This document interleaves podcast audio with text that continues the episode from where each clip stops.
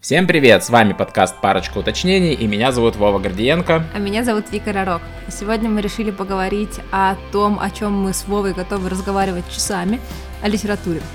Мне кажется, у нас много чего в жизни связано с литературой, с книжками. Они помогали нам взрослеть, меняться, обретать какие-то новые мысли. И нам захотелось сегодня для вас а, поговорить про какие-то важные и ключевые вещи. Хочется немножко поговорить, почему вообще мы решили про литературу делать выпуск. И тут я со своей стороны сказал бы, что я просто всегда помню себя читающим.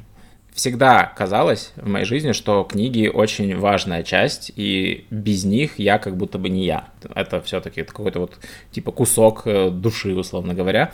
И я реально пытался вспоминать э, момент, когда я начал читать. Ну, все люди когда-то начинают читать книги, но я такой момент не уловил, потому что я там, не знаю, вспоминал, как я в 8 лет читал там «Алису в стране чудес» с удовольствием, но я не помню момента, что вот именно на «Алисе в стране чудес» там у меня начала там любовь к чтению проявляться, или там на каких-нибудь Денискиных рассказах, которые я еще раньше читал. Но вот чтение было всегда, и это удивительно, потому что, ну, например, мои родители вообще не читающие люди, угу. и ну, я при этом почему-то читаю. Странно. Вот непонятно почему, откуда вот у меня эта любовь к чтению родилась. Но mm. это интересный момент. Давай попробуем поисследовать, если получится в рамках этого разговора. Что касается меня, то я читать начала довольно рано. По рассказам моих родственников, я в два или в три года уже читала какие-то простенькие детские тра-та-тушечки, та-та. -та. -та и книги всегда были со мной, но у меня немножко другая ситуация в плане семьи, то есть у меня и родители почитывают периодически, когда у них есть время, и бабушки, дедушки с обеих сторон у меня тоже достаточно начитанные, у каждых по огромной библиотеке, то есть мне кажется, что мне с генами немножечко передалась вот эта вот любовь к чтению, и, ну, сто процентов повлияли примеры тех людей, которые были рядом. И я знаю, что книги и литература для меня стали такой прям колоссальной опорой. То есть я воспитывалась сама на некоторых героев, да, я выбирала какую-то литературу и а, ролевую модель поведения находила в каких-то персонажах и такая, блин, вот он клевый, я хочу быть такой же, как он. Ну, например, в подростковом возрасте это был Фандорин. Акунина, мне кажется, многие читали, многие знают. И я даже больше могу сказать, что книги настолько повлияли на мою жизнь, что когда я выбирала, кем я хочу стать после школы, куда пойти учиться, то я выбрала филологию. Я теперь филолог-преподаватель по образованию, а диплом у меня был по литературоведению. Ну, то есть представляешь, насколько сильна была моя любовь к книгам, что я такая, блин, посвящу им всю свою жизнь. У меня тоже было много литературы, в том числе в университете, так как я учился на факультете журналистики, что можно назвать лайтовой версией филологии, на самом деле, с какими-то, ну, типа, практическими допниками написания и съемок и всего прочего. Скажи мне, пожалуйста, про вот э, прям детство. Ты же ходила в детский сад? Нет. А, ты не ходила в детский сад. Окей, я просто помню момент, когда в детском саду спрашивали у людей, а, ну, у детей, кто умеет читать. Угу. И, а я умел читать. Это мне было там, не знаю, лет пять.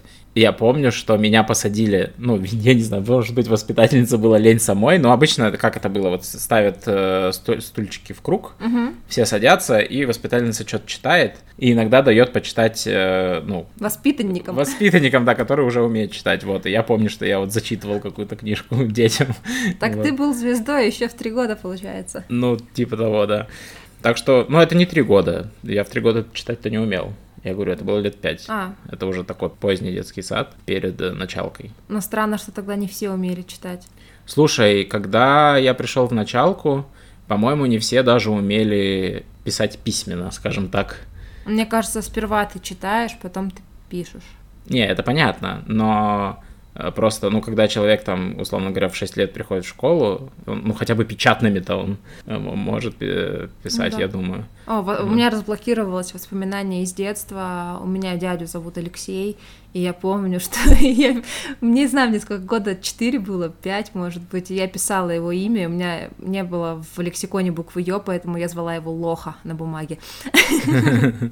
Надеюсь, он не обижал. И я тоже надеюсь. Давай поговорим о книгах детства, раз затронули эту тему. Я думаю, это ну, книги, которые нас очень сильно формируют. Поэтому вот интересно, что тебя, например, э, сформировало. Блин, какой классный вопрос. Сейчас будут такие немножко разрозненные воспоминания. Есть книга, про лисенка Людвига XII. Знаешь такое? Нет. Никто не знает. Она есть в моей голове, но в реальности ее как будто не существует. Напиши ее. Ага. Я помню, что я в детстве читала ее, какая-то была, знаешь, такая бело-зеленая обложка, очень старая. Где-то я ее нашла в какой-то, не знаю, библиотеке у кого-то, и мне она прям очень понравилась, а потом она потерялась, и после этого я уже в более осознанном возрасте искала, хотела перечитать, и так и не нашла. Причем мне было уже, ну, наверное, лет 15 даже. Меня бывает такое желание перечитать что-нибудь детское или подростковое. Но вот эта вот книжка на меня точно как-то повлияла, потому что, ну, если я вспомнила про нее через несколько лет и искала ее, значит, она во мне осела. Там было про что-то доброе и приключенческое. Вот, еще я помню Пеппи Длинный Чулок, она тоже достаточно крута была для меня и вызывала много эмоций, потому что, ну, прикинь, девочка самостоятельная, выстраивает свою жизнь, блин, это была моя мечта с самого детства, и я тоже так хотела. Жить одной, окружить себя животными, много работать, и вот я здесь. Блин, прикольно, что у меня вот в глубоком детстве одной из вот таких книг был «Хоббит». То есть, получается, если ты такая, вот, это моя мечта, там, быть самостоятельной девочкой, то у меня мечта идти куда-то с бородатыми мужиками. Получается. А сейчас это, видимо, трансформировалось в твою мечту пойти в трекинг по Ликийской тропе. А, ну да, да, вот это какой-то вот походное чувство, да, что вот идти куда-то, да, да, это откуда-то вот из тех времен. Толкин, он, конечно, очень сильно взращивал вот в молодом организме вот это вот ощущение, что я хочу приключений, я хочу идти куда-то по природе, шагать по тропинке, да, это вот, это вот все туда, во «Властелин колец» и так далее. А Толкина ты в школе читал? Да, у нас это даже было включено в школьную программу. Слушай, у нас тоже. Я была в пятом классе, это точно помню. И Толкин попал на тот период, когда у нас вместо основной учительницы пришла зеленая вялая практикантка. И то ли по этой причине, то ли по причине неудачного перевода, но мне вообще не зашел Хоббит. Я помню, что я его вымучивала и сидела такая, типа, что за хрень? Но я могу тут признаться, мне не нравится «Властелин колец» все вот обожают, а я вообще не люблю. И я думаю, тоже виноват перевод. Mm. Потому что когда я прочитал в 10 лет «Хоббита», я такой, вау, круто, мне очень понравилось, там приключеньки, все дела, драконы. А когда я стал читать «Властелин колец» сильно позже, там, не знаю, лет 15-16, я прям разочаровался. А, ну еще тогда фильм вышел, и фильм такой, ну, супер эпичный, а «Властелин колец» был сделан таким переводом, ну, как будто это все еще детская сказка. И mm-hmm. я такой, ну, блин, ну это же вообще не выглядит как детская сказка, почему вы так перевели? Поэтому, да, да, я думаю, от переводчика очень сильно зависит итоговое впечатление. Быть. Ну, я вот настолько, мне не зашел Толкин, что я «Властелина колец» даже и не пробовала начинать, потому что у меня уже, знаешь, вот в детстве какое-то предубеждение сформировалось. А у меня в детстве не было любви к приключенческой литературе, как мы уже выяснили, зато во мне родилась любовь к детективам. Помнишь, была такая подростковая серия детективов Черный котенок? Нет.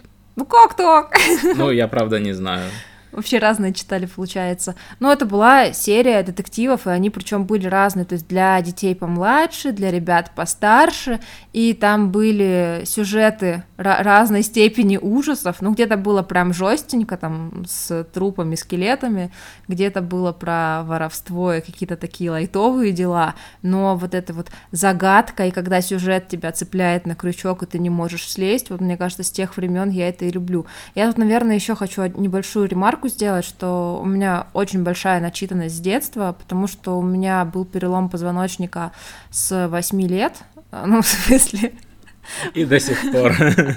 Ну, судя по моей осанке, иногда так и кажется. В общем, в 8 лет у меня случился компрессионный перелом позвоночника, и я год или больше года провела на домашнем обучении, ну и, естественно, свободное время мне надо было занимать чем-то, и для меня это стали книги, то есть вот у меня не было связи там с реальностью, зато у меня был очень богатый книжный мир, в который я охотно погружалась. У меня по другой причине были книжки, потому что друзей не было. Какая жиза? В общем, я могу, я не помню вот этих всех подростковых э, книжек. Я помню, что мне какую-то одну кто-то дал почитать, типа, посмотри, прикольная. И там тоже а детективная история, но с элементом ужасов, я бы так это назвал. И там про детей, которых отправили куда-то в лагерь, они жили в этом лагере, на них нападали какие-то волки зачарованные, щелкали зубами у них над духом, и я такой, господи, как это тупо и неправдоподобно. То есть мне типа там, не знаю, 12 лет, а я такой, да, это ну хрень. После «Хоббита» я такой понимал, где хорошая литература, знаешь, а где нет. И, ну, а потом там в конце выяснилось, что это, оказывается, этих детей а, проверяли их родители, потому что их родители, оказывается, спецагенты, и вот они а. из детей делали спецагентов. Я такой, что? Не, неожиданный, конечно, поворот, но, блин, какой бред. Я из детства помню в основном фантастику, я очень любил фантастику, читал в основном ее. Здесь стоит, во-первых, упомянуть книжку, которая была у нас дома, которую там, я не знаю, откуда она взялась у родителей, но мама ее очень любила. Единственное, я не понимаю, как мама ее любит, потому что она не, каждый раз, когда про нее вспоминает в, в разговоре, она никогда правильное название не произносит. И даже автора не знает, ну такая, вот, помнишь эту книгу? Вот, и, ну, ну, вот знаешь, когда человек одну книгу в жизни прочитал и вспоминает ее всю жизнь, вот впечатление человека, типа, почитать новые почему-то не догадывается, чтобы еще хороших впечатлений получить. Эта книжка называется «Фаэты», это абсолютно вот такая шелуховая советская фантастика с вот коммунистической идеологией, зашитой в нее. Но она интересная, потому что она... Там, типа, идея в том, что вот где у нас пояс астероидов сейчас, как будто там была планета когда-то, на ней была цивилизация. Эта цивилизация себя уничтожила в ядерной войне. И настолько мощная была ядерная война, что, ну, планета вот раскололась на пояс астероидов. Понятное дело, что это все вот отсылка на холодную войну, которую я очень с трудом считывал, mm-hmm. потому что мне было, ну, вот 12. Затем, ну, вот, э, типа, выжившие, они основали две колонии на Марсе и на Земле. Там, типа, главные герои, которые попали на Землю, их звали Мада и АВ, ну, Типа догадаться не, не сложно на что отсылка, угу. если прочитать наоборот их Адам имена. И Ева. Да, да, да. И там, ну, все состоит из типа трех частей. Эта книжка. Вот что происходит на вот этом э, фаэтоне, который э, вместо пояса астероидов. Потом, что происходит вот э, на древней Земле и на древнем Марсе. Потом уже ну, показывается советская современность потрясающая, вот. И, ну, собственно, как две цивилизации встречаются. Типа древние братья встретились. И там было сильное, сильный упор на Южную Америку, и мне кажется, с тех пор я полюбил э, все, что связано с южноамериканской культурой, и, может быть, поэтому я латинскую литературу очень люблю. Там рассказывалась история про то, как вот эти марсиане, белые, рыжеволосые марсиане, прилетели к инкам и что-то как-то с ними общались, а потом улетели. И потом, когда инки типа встретили белых европейцев, которые к ним приехали, да, вот испанцев, они такие, а, ну вот это вот те чуваки, и хотели встретить их типа с распростертыми объятиями, а вот европейцы такие злые, начали там их убивать, угонять в рабство и так далее. Вот такой был посыл. Мне такая идея, ну, типа, не нравится сейчас, но тогда я читал, думал, круто, круто, как он все связал, вау, вот это да, вот это все, цивилизацию все подвязал, все работает, классно. А сколько тебе было лет, когда ты ее читал? 12 лет. А. Собственно, эта книга, ну, почему я про нее вообще упоминаю, потому что, ну, если мы говорим о книгах, которые очень сильно нас изменили, это которую я дочитал и такой, я тоже могу. И пошел Word открыл. Вот, и с тех пор я что-то пытаюсь вот писать. Правильно ли я поняла, что эта вот книга Фаэты, она тебя натолкнула на писательский путь? Да. Офигеть. Вот. Э, ну, причем как-то не сама по себе, ну, то есть не сама вот история или что-то такое, а просто я читаю такой, мне мало, я хочу сам придумать что-то. И начал какую-то хрень придумать. Ну, в 12 лет мало, можно хорошего придумать. Забавно, как казалось бы, да, средненькая литература может вдохновить, создавать что-то свое. Да, это абсолютно советская какая-то проходная фантастика вот 60-х годов. Но, я понимаю, Но сработало. Но я понимаю, что ты фантастику в принципе любишь. А, да. А, дальше, ну, просто потом началось мое дикое увлечение фантастикой. У меня было я со временем это накапливал, но у меня были все книги Стругацких. Я, по-моему, прочитал у них все, что было написано. Я читал даже их комментарии к э, написанному. Я даже покупал книжку, где типа незаконченные произведения, сценарии, ранние рассказы. Я даже вот такую книжку купил, чтобы просто прочитать, что еще было ими написано. В общем, очень любил. А это был фанатизм типа или для галочки больше?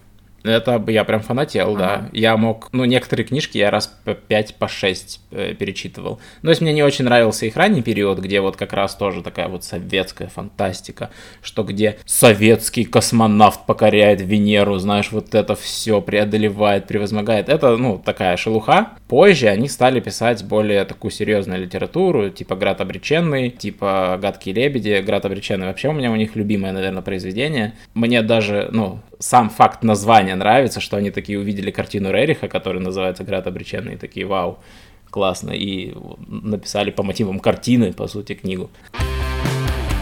У меня с фантастикой как-то не складывалось и не сложилось. Ну, то есть я понимаю, что это не мой жанр. Я больше любила фэнтези всегда.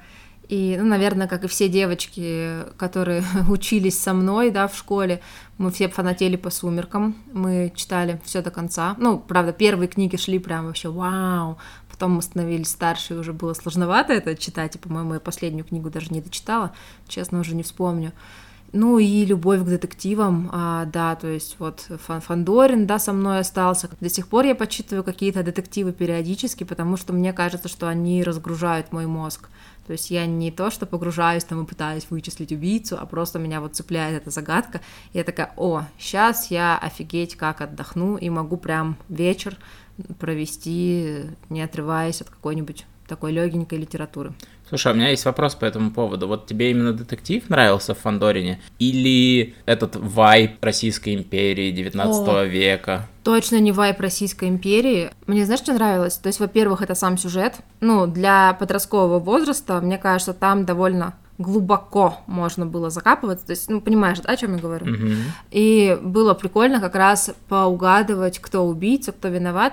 А во-вторых, мне там нравились японские мотивы. Потому что Фандорин, он же приверженец японской культуры, там всякие нефритовые четки, вот это вот все. И мне нравилась как раз эта вот лаконичность, спокойность, выдержка. Ну, кстати, про японскую культуру. Э, У Стругацких тоже было довольно много японской культуры. Они слова использовали. Ну, буквально Аркадий Стругацкий был японист и переводчик с японского. И работал э, там на Камчатке, на Сахалине очень много. Это очень сильно отражается в литературе. Они прям, там прям чувствуется японское влияние. И это вот, мне кажется, тоже... У меня вот тоже какое-то сложилось ощущение, что вот японская культура это что-то мега крутое, вот знаешь. Кстати, в эту тему, попал ли ты в волну любви к Мураками? Я про Харуки Мураками. Нет, не читал ни одной книги вообще. Серьезно? Ни Мураками, ни Каэли, который примерно в этот же период Подожди, Каэли латинос, он не японец. Я понимаю, но просто я помню, что был в один, один период, где все любили Мураками из вот восточной литературы, и все любили Каэлия. Из... Каэли любили до Мураками, не путай. Вот. К счастью, я миновал Каэли и сразу перешел к крутой латинской литературе. Но мы про нее поговорим, я надеюсь, что в этом выпуске успеем. Я Мураками читала прям тоже достаточно долго. У меня было большое собрание его книг. Я покупала тогда еще бумажные книги. И мне нравилось. Но опять же, да, с возрастом эта любовь проходила, потому что понимаешь, что хочется теперь какой-то глубины, которой та литература не могла дать. И вот так интересно, что, ну, будучи школьницей, у меня, знаешь, набор был, да, вот Мураками, Каэль я как-то не особо туда вошел, я на паре книг остановилась. А, Мне очень нравился Януш Леон Вишневский, немножко Милана Кундеры я почитывала, а параллельно с этим я, например, покупала Ницше, и я прочитала от и до, так говорил Заратустра. Я, кстати, не осилил. Я пытался читать, прочитал страниц 50, по-моему, и мне хватило. Но это скучище, потому что. Да. А что ты можешь сказать про Гарри Поттера? у клево, правда, круто. Гарри Поттер появился в моей жизни, э, по-моему, в мои 11 лет как раз, да, что очень знаково. Мне подарили книжку на Новый год, я тогда ничего не знала про Гарри Поттера, и мои родственники, наверное, тоже, но так как это была популярная детская книжка, вот э, они выбрали ее для меня, и вообще у меня была такая традиция, что мне там и бабушки, и родители вот дарили книжечки на Новый год и подпитывали мою любовь. И клево, что мы росли вместе с тем, как рос Гарри Поттер. То есть он, знаешь, такой мой книжный бро. Прикол в том, что у меня этого вообще не случилось. Я не читал Гарри Поттера в 11 лет. Все А, читали, все читали, и я такой, это, я не знал слова мейнстрим, но я такой, все читают, я не буду. У меня вот эта вот подростковая хрень началась, вот этот м, бунт против мира, и я такой, вы все там типа конформисты, а я нет, я вообще не буду это читать. Но у нас, что интересно, видимо, учителя заметили, что, ну, у всех на столе эта книжка, и философский камень мы проходили на уроке прям. И когда э, учительница русской литературы стала писать Гарри Поттер на доске, истерика прям случилась. Прям истерика минут на пять. Она охренела, и она потом такая, вы... Она матом хотела явно разговаривать. Вот. Прям люди с ума сошли почему-то, что... То есть это было настолько неожиданно, что то, что ты любишь, преподается в школе. Не вот это скучище невероятное, потому что что там, это какой класс? Шестой. Что там? Ну, Лермонтов в шестом классе, Пушкин. Ну вот, наверное, да. И ну тебе, естественно, это не интересно, вот. И ну тебе интересно то, что актуально сейчас. А сейчас был Мгм. актуален Гарри Поттер для тебя. Это, естественно, люди устроили истерику, потому что ну, они, они не ожидали такого. Слушай, это очень круто и правда неожиданно. То есть, ну, у нас Гарри Поттера в школе никто не проходил. У нас э, уже в старших классах были свободные уроки, когда ты мог сам выбирать, то есть, как поэтов современных. Нам надо было сдавать стихи наизусть, и я помню, что я учила стихи Яшки Казановы и рассказывала их. Сейчас многие спросят, кто это. А что, кстати, давай вообще про поэзию. Что у тебя как с ней? Обожаю. Ну, то есть э, у меня поэзия была в моей жизни настолько же плотно, насколько и проза. И вот если ты вдохновился писать прозу, то я кучу лет писала поэзию и участвовала в каких-то там конкурсах. Меня печатали в каких-то газетках школьных. И я была популярна на форумах. То есть у меня вот моя блогерская жизнь началась, наверное, с форума ночных снайперов, когда я туда публиковала свои стихи как бы это было лет 10, наверное, я писала. Сейчас все, все свои стихи, тетрадочки я сдала в макулатуру, и ни капельки об этом не жалею. Но это вот тоже был этап формирования моей личности, то есть читать стихи, впитывать в себя, учить наизусть. Я знаю очень много современных стихов, ну, современных на период 2008 года, наверное. Если нужно назвать тех, кого люблю из э, известных поэтов, ну, конечно, это Бродский. Прям вообще кайф. Маяковского люблю, как ни странно. Ну вот не его вот эти вот супер лозунговые стихи советские, да, а вот эта лирическая литература, где там лирички, да, посвящения идут. Северянина люблю, что-то из Ахматовой и Цветаевой. Ну, наверное, могу остановиться пока. Что у тебя с поэзией? У меня отвратительно все с поэзией. Э, До сих пор не могу нормально воспринимать. При том, что, ну, там, типа, например, ты слушаешь музыку, да, условно говоря, это же тоже, ну, поэзия. Рэп — это Э, поэзия. Рэп, опять же, да. Но когда я читаю стихи, я понимаю, как это круто, и я понимаю, как много я упустил, потому что меня совершенно убила любовь к поэзии школа. Ну, то есть вот эта белая береза под моим окном есенинская, но ты читаешь, и ты такой, зачем я это читаю? Мгм. Зачем мне это мелодичное описание природы? Ну, классно. Ну, я понял, чувак умеет складывать э, красиво слова так, чтобы они рифмовались. Но в чем смысл вот этой? Ну, типа, у тебя нет контекста. То есть, если бы ты знал, кто такой Есенин, и знал бы не вот эту вот э, э, белокурую мордашку, которую тебе показывают на учебнике, а реальную его жизнь, которую я потом уже прочитал у Мариенгофа, Ну, смотри. ты бы вообще по-другому это стих... Это, это вообще не про березку и не про вот этот вот пасторальный рай. Это вообще, типа, ну, что-то другое. Ну, видимо, ты читал только то, что в учебниках было написано. Потому что когда нам задали учить наизусть стихотворение Есенина, я же учила Москву, где я читаю стихи проституткам и с бандюгами жарю спирт, и там было все понятно. Ну, то есть у меня вот эта темная сторона поэтов, она всегда была перед глазами. Ну вот, а я вот упустил вообще Серебряный век и вот это декаденство все, хотя это, ну, очень прикольный период. С другой стороны, я помню в школе, это был класс седьмой, и это было так странно, нам задали выучить какой-нибудь стих Мандельштама. Это просто вообще не школьная литература ни разу, на мой взгляд. И вот если говорить про поэтов, то Мандельштам, наверное, мне очень сильно нравится. А, и просто вышел парень, ну, одноклассник мой, и начал рассказывать э, стихотворение, которое, как это называется, Петербургу или как-то так. Я сейчас не, не буду позориться, потому что я плохо, плохо помню. Но, в общем, это такое тяжелое стихотворение про какую-то раздолбанную явно коммуналку, в общем, и вот, ну, вот, вот этот Питер, Мгм. который Мандельштам знал. Учительница спрашивает, а почему ты выбрал вот именно вот такое тяжелое типа произведение? Что он ответит? Он же явно рандомно выбрал, во-первых, а во-вторых, я что-то не помню легких произведений Мальденштама вообще. Это вот пр- просто очень странно, ну, типа, странный выбор для школьного урока. Ну, не знаю, мне Короче, у меня было достаточно тяжелое детство, юность и вот это вот все, и поэтому, ну, то есть у меня ощущение того периода от себя, что вот это, знаешь, развороченное кровавое мясо. Я надеюсь, что наш подкаст за это не забанят. ну, то есть и поэзия, она была точно такая же тяжелая, мрачная, смертельная, угнетающая. И благодаря тому, что где-то там у людей были описаны мои чувства, мне становилось просто легче.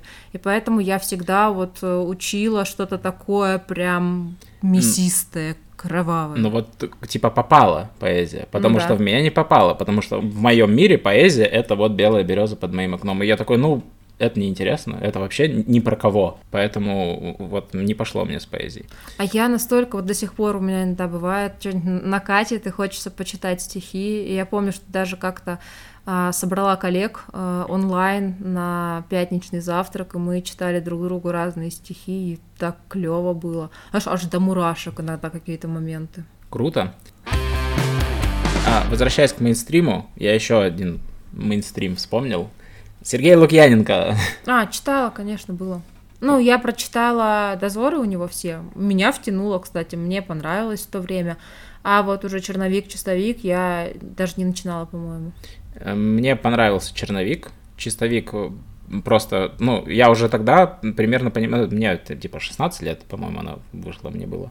Вот, я прочитал черновик и такой, прикольно, прикольная идея. Конечно, довольно подростковая, персонаж Марисью все дела, но прикольно, как идея.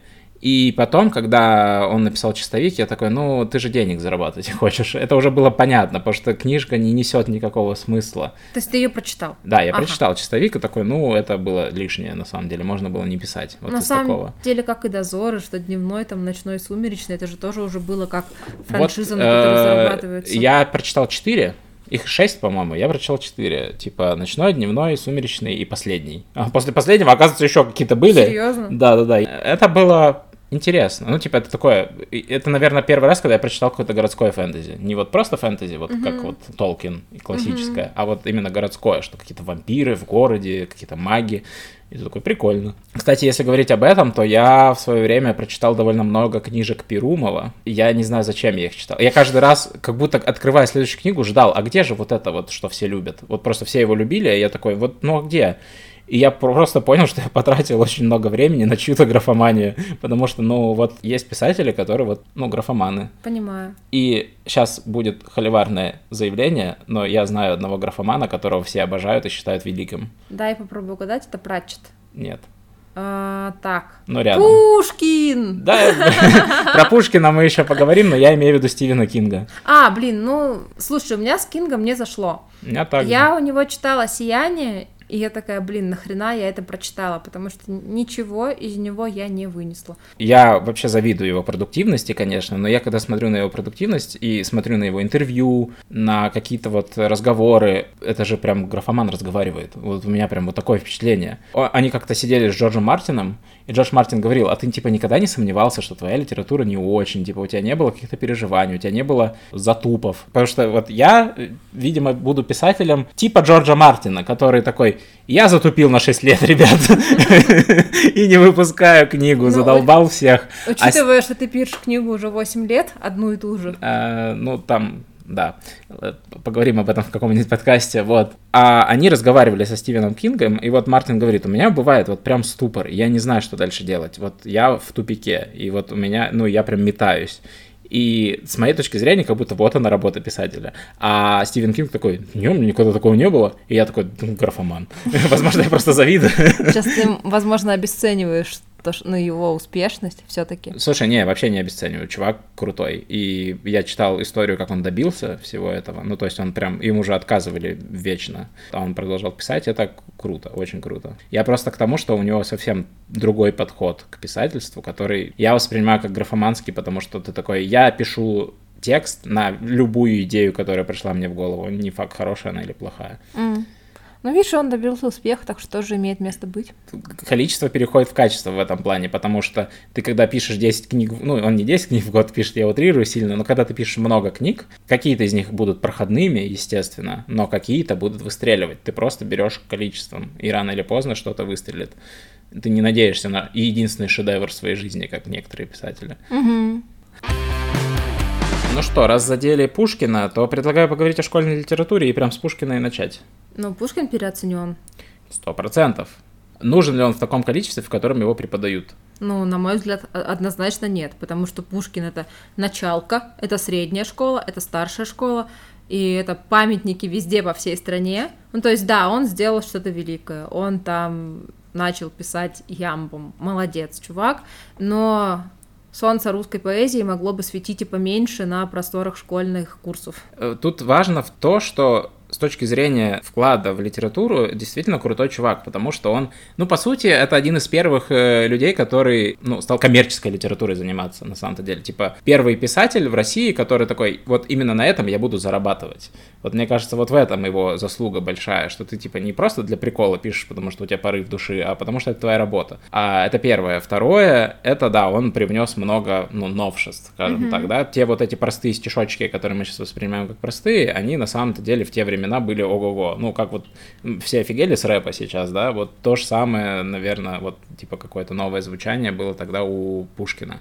Но я согласен, что его дофига. И еще я хочу тут добавить, что, например, его вот царско-сельский этот период, где, ну, по сути, подросток пишет стишки, ну, переоценен явно. Вот это, это, это вот из разряда, типа, уже тогда он был гением. Я очень такой не люблю, потому что ты смотришь на довольно простые вещи и такой, ну, ладно, типа, кто в 14 лет стихов не писал. Знаешь, мне кажется, тут еще влияет это вот патетика, вот это вот обожание учителей русской литературы, а у меня попадались именно вот такие, которые прям, о, Пушкин у меня все намокло. Простите, но, блин, это реально было так. И просто в каждой затычке Пушкин, Пушкин, Пушкин. То есть перекормили меня Пушкиным. Да, и плюс, когда ты в университете начинаешь уже изучать именно историю литературы, а не просто литературу, и понимаешь, в каком времени это все происходит, и вообще кто такой человек Пушкин, ты понимаешь, что детям дают читать стихи наркоманов и говорят, вот, ну, говоря. Пример для тебя, да? Типа этот Есенин, уже упомянутый. И говорят, что вот, а, а что это он имел в виду здесь? Ну, блин, извините меня. И то же самое самое с Пушкиным, но это был довольно истеричный молодой человек, э, вспыльчивый, э, наглый и все такое. Ну, то есть, если бы это был мой сверстник, я вряд ли бы с ним хотел общаться, потому что, ну, это вот, ну, задира, скажем так. Угу. Маленький кудрявый задира. А знаешь, я сейчас сижу и думаю о том, что вот писатели-поэты это же часто люди с ментальным расстройством. Ну и просто для них вот э, творчество было как своего рода психотерапия. Да, да. А нам в пример приводят, ты должен быть как Пушкин, благородным. Я вот, кстати, вот этого тоже не понимаю, что, типа, тебе это подают как что-то возвышенное, и в итоге у тебя мислит возникает в голове, когда ты читаешь Пушкина. Ты такой, почему вот это возвышенное? Ну, типа, блин, Руслан и Людмила. А-а-а. Ну, типа, сказка про изнасилование и похищение? Ну, по сути, в- да. Возвышено, окей, ладно. Ну, не, не очень понятно, что тут хотят нам донести. Вот что там, не знаю, десятилетнему ребенку сказка о царе Салтане говорит. Вот слушай, сейчас э, перейду на другую тему немножко, но не могу молчать про то, что детям дают читать то, что ломает их немного. О, Конкретно да. про Муму сейчас говорю. О, Муму это жестко, да в свое время произвело впечатление, но у меня есть другие произведения, которые тоже очень сильно меня впечатлили в детстве и, ну, немножко сломали, будем ну, честны. Ну, давай к ним позже вернемся. Я да. просто все еще у меня внутри горит от того, что как можно давать маленьким детям историю, где так ужасно поступают с собакой. Ну, то есть дети же реально не поймут, помещица, там его подчиненный. Кто да? такие крепостные, да, да, почему он не мог ее ослушаться, и вот это вот все, это же вообще не, не в контексте ты находишься. Да. Ты не знаешь, что такое рабство, к счастью. Ну, я помню просто, что я рыдала, да, блин, мне кажется, будь я учительницей, я бы тоже рыдала на уроке, потому что, ну, это же невозможно. Да, это прям очень жесткое произведение. Из таких вот жестких э, произведений, которые в школе дают почитать, я запомнил Тараса Бульбу на самом деле. Mm-hmm. Он очень жестокий, с очень подробным описанием ран, которые ты получаешь на войне, в битве с очень четким описанием казни и вот этого всего, и ты вот это вот читаешь, как там кровь у кого-то фонтаном хлещет изо рта, и ты такой, угу. Я Тараса Бульбу читала как-то очень по диагонали, потому что мне Гоголь не заходил, ну и я честно могу сказать, что у меня была богатая литература литературная жизнь вне школы, и я отдавала предпочтение ей, и какие-то вещи я либо пропускала, либо читала в кратком описании. Ну, я считаю, что это нормально, потому что, ну, не обязательно все читать от корки до корки. Я тоже читал далеко не все. Ну, то есть э, там если взять, э, не знаю, «Войну и мир», который ты проходишь в 11 классе, кто ее дочитывает? Никто. Никто не дочитывает. Я ее не дочитал до сих пор. Ну, то есть там в школе мне хватило на полтора тома.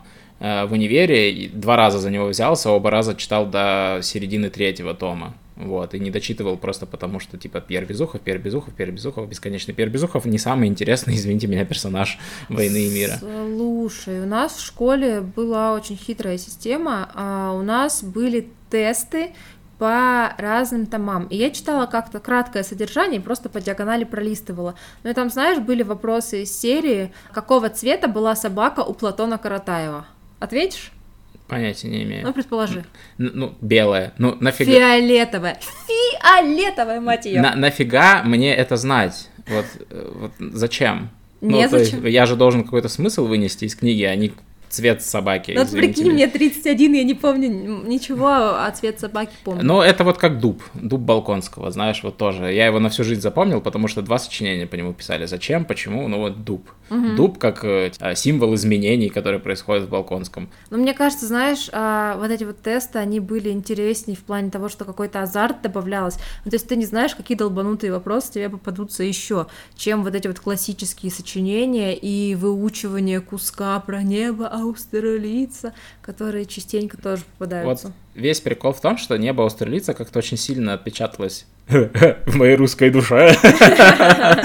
Ну, имеется в виду, что у меня иногда возникает мысль, что если я поеду в Австрию, я приеду в Аустерлиц, найду Ляжешь? поле рядом, лягу и буду в небо смотреть, и типа такой вот, э, русская душа, она в Австрии почему-то находится, не знаю почему, но вот для меня так.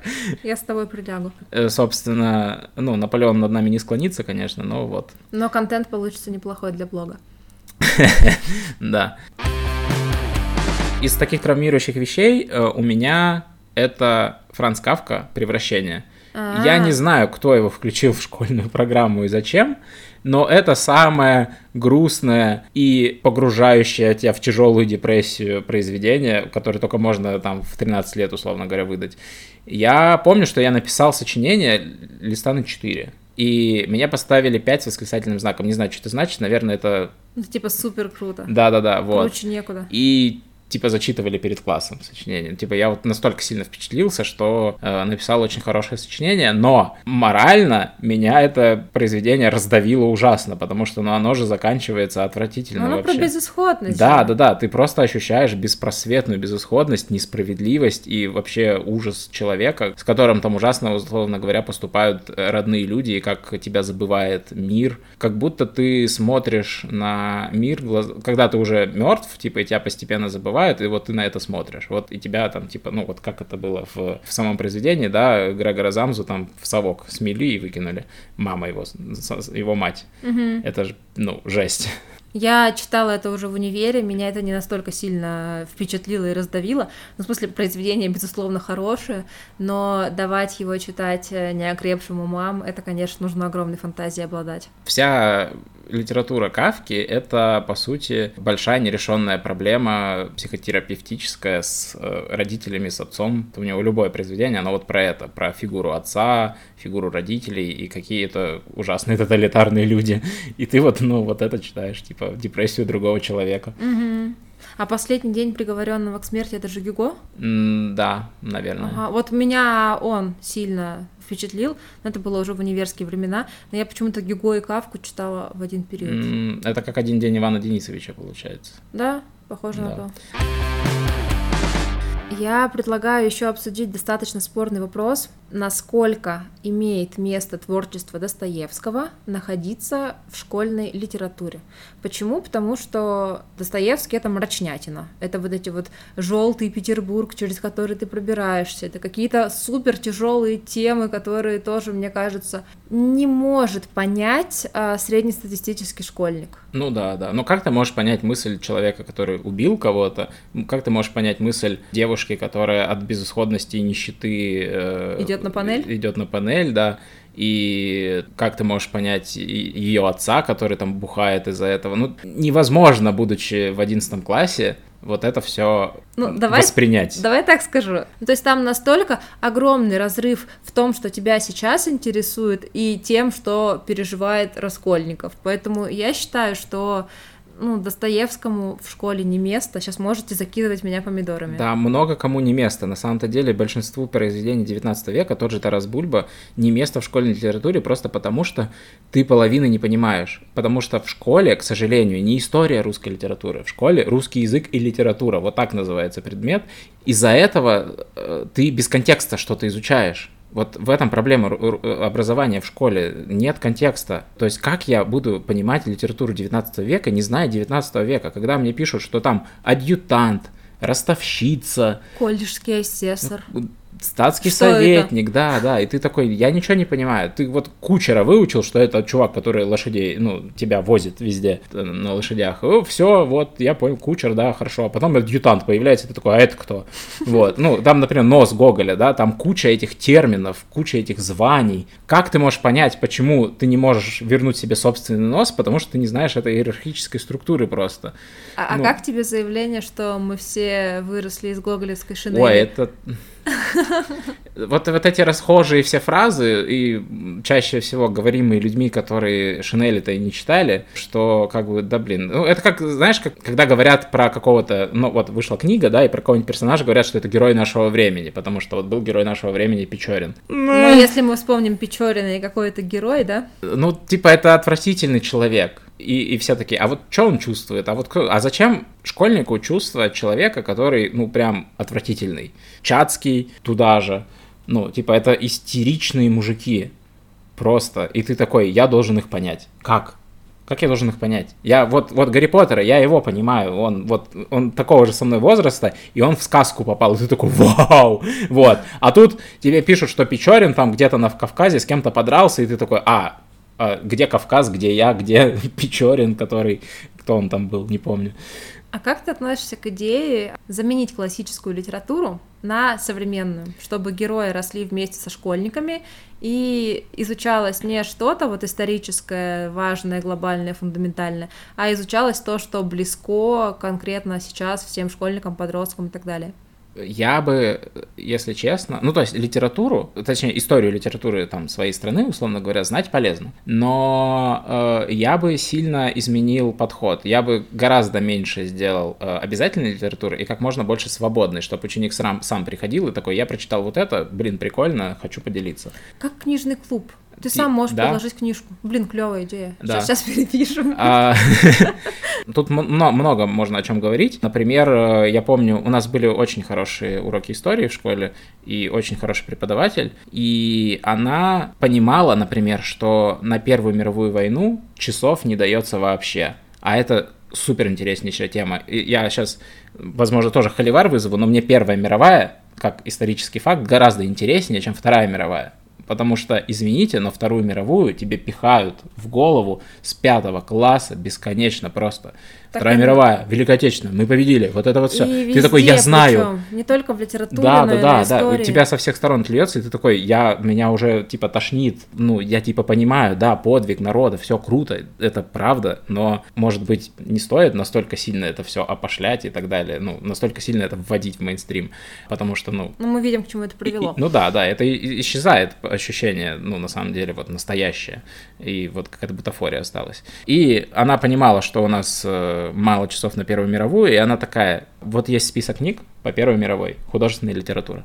Возьмите одну из них, прочитайте, и типа можете потом там выступить или написать какую-то работу, и это офигенно сработало. Все взяли, естественно, Ремарка на Западном фронте без mm. перемен, потому что Ремарк. Но я, хочу, я взял Швейка, бравого солдата Швейка. Э, потому что э, никто его не взял, а я вот как обычно, типа, я пойду против всех, и я возьму другую.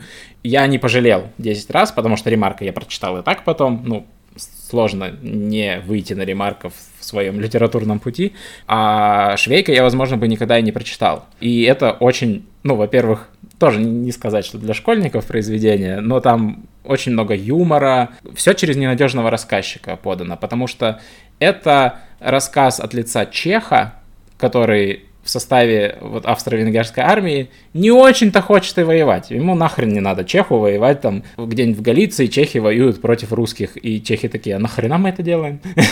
Типа, вот. И, ну, вот там вот, вот, вот такое настроение все, и вот, что мне очень сильно понравилось, там настроение загнивающей империи. Просто Австро-Венгрия в, в те времена, типа, воевала не потому, что она, ей надо было воевать, а потому что было накоплено много экономических проблем внутренних, и вот как эта страна расползалась, разваливалась, как там все было очень плохо, и ты такой, а, что-то мне это напоминает в этот момент, думаешь. А, ну вот, а Достоевского, конечно, можно вынести уже в университетскую программу, кто захочет, тот, э, собственно, ознакомится. И, и еще есть несколько книг, которые я бы убрал из школьной литературы. Одна из них — Холивар, Библия. У вас была Библия У нас была Библия в школе, ее надо было читать. Это был кошмар сущий. Не говоря уже о Достоевском, это первая книга не для, не для детей, как любая античная литература в целом не для детей. Ну, типа, почему мифы Древней Греции перерабатывают в что-то вот такое, типа, ой, Прометей, там, тыры-пыры? Потому что... Это э, очень жесткая литература. Это жестокая, страшная литература с кучей секса, интимных подробностей, блевотины, смертей, подробно описанных, да, ну ты типа... Антич... Вспомнила Гесиода почему-то. Но античная литература — это жесть, и Библия — это тоже античная литература, и она тоже жесть. Ветхий Завет весь из жести состоит, где там убивают детей, насылают гной, ну и вот это вот все, ну как бы, блин. У нас не было Библии в школе, но я тоже за то, чтобы если человек сам захочет, то он к этому придет. У меня какая мысль была, возвращаясь чуть ранее, да, про то, что дать э, людям свободу и дать вот эту вот современную литературу читать, которая будет ближе. Почему? Потому что тогда ты втягиваешься, и ты уже сам дойдешь там до Достоевского, до Толстого, там куда-нибудь еще дойдешь, чем вот эта вот э, попытка из-под палки заставить детей читать то, что им неинтересно, не близко и непонятно, а потом, о боже мой, мы же были самой читающей нацией в мире, а а что же произошло? Ну, а то, что разрыв между теми реалиями и современностью становится еще больше и еще сложнее навязывать детям вот не близкие им ценности. Ну, я тоже не люблю выражения про самую читающую нацию. Это типа, знаешь, вот эти все советские выражения, типа радоваться, что ты победил в забеге, в котором никто не участвовал больше, типа ты один такой пробежал и такой, о, я победил первое место, потому что других участников-то нет, потому что кто считал так где больше всего читают. А я, я не понимаю. По-моему, это по тиражам считалось выпущенных книг. И, конечно, в плановой экономике там типа 100 тысяч экземпляров выпускалось, их, они пылились на полках библиотек, их никто не брал. Окей, самая читающая зашибись. Я сейчас последнюю мысль закину, но мне кажется, это нормально, что современные люди читают меньше, потому что раньше выбора не было. Раньше ты информацию потреблял только из книг и учебников, а сейчас нам, простите, доступен весь интернет, и я не вижу ничего плохого, что мы используем разные источники для того, чтобы познавать новое, получать какие-то впечатления, приобретать опыт, который ты сам в реальной жизни никогда не получишь, а через там книги, сериалы, игры получить можешь это правда, ну, сейчас мы гораздо более читающая нация, чем когда-либо, потому что все в текст превратилось. Вообще мы очень много текста потребляем за свою жизнь. Понятное дело, что у нас еще там видеоконтент появился, который благодаря быстрому интернету супер распространяется, но мы все равно дофига текста читаем, хотя бы просто потому, что мы переписываемся гораздо больше. Нет уже писем бумажных, которые неделями идут до другого mm-hmm. человека. Мы мгновенно с любым человеком общаемся, и поэтому, ну, текстового э, восприятия стало гораздо больше. И это хорошо, это хороший знак. Типа, можно говорить о качестве этого текста, но сам факт, что люди больше читают, это правда. Я бы здесь, знаешь, что сказал? Что вообще звучит так, как будто с нашей точки зрения нужно подход к литературе в школе изменить, потому что литература в школе сейчас рассказывает просто тебе, что вот были такие-то писатели, они писали такие-то книги, тебе надо их прочитать, потому что. А почему, неважно. Угу. Потому что ну, потому программа, что программа такая. Да, да. Типа учителю не важно, зачем тебе читать. Учителю дана программа, и он такой, вот, у меня есть программа, я обязан тебя этому обучить. А с моей точки зрения, целью э, литературного образования в школе должно стать прививание любви к чтению в принципе. Показать, что книги это клево. Угу. Что, чтобы человек, когда со школы выходит, и даже если он там никуда не поступил, или поступил туда, где литературы мало изучается, ну, он такой, ну, я все равно буду читать. Потому да. что это. Ну, книги это про развитие, тема. про развитие себя. Есть разные по качеству книги Но, к счастью, все-таки хорошей литературы больше, чем плохой. Потому что из исторического контекста к нам пришла только хорошая литература. Вся шелуха, она отпала и исчезла в веках. Поэтому хорошей литературы все-таки больше, это радует. На этой ноте я предлагаю сделать паузу, потому что я сейчас понимаю, что мы обсудили треть того, что было запланировано, а в тайминг мы уже не влезаем, поэтому у темы про литературу точно будет второй, а может быть и третий выпуск. Там мы поговорим про наш университетский опыт обучения на а литературных факультетах, поговорим про книги, которые точно нужно читать, про книги, которые мы не осилили, про нон-фикшн, про комиксы и про наши guilty pleasure в литературе. Да, круто, все обсудим. Я думаю, что сейчас мы как-то лайтово прошлись, а следующий выпуск будет более хардкорный и забористый, потому что все-таки литература, которая преподается в университете, это прям, ну, э, это уровень 100 для тех, кто читает книги. Ну, потому что чаще всего ты самое сложное, по-моему, читаешь. Mm-hmm. Вот самые сложные книги, которые я читал, это университетские книги. Э, дальше я как-то попроще литературу все-таки читал. Но они зачастую самые кайфовые. Вот, про это как раз поговорим. Спасибо, что были с нами этот выпуск. Надеемся, вы тоже разделяете нашу любовь к чтению. На этом все. Да, пока, читайте больше книг. Пока.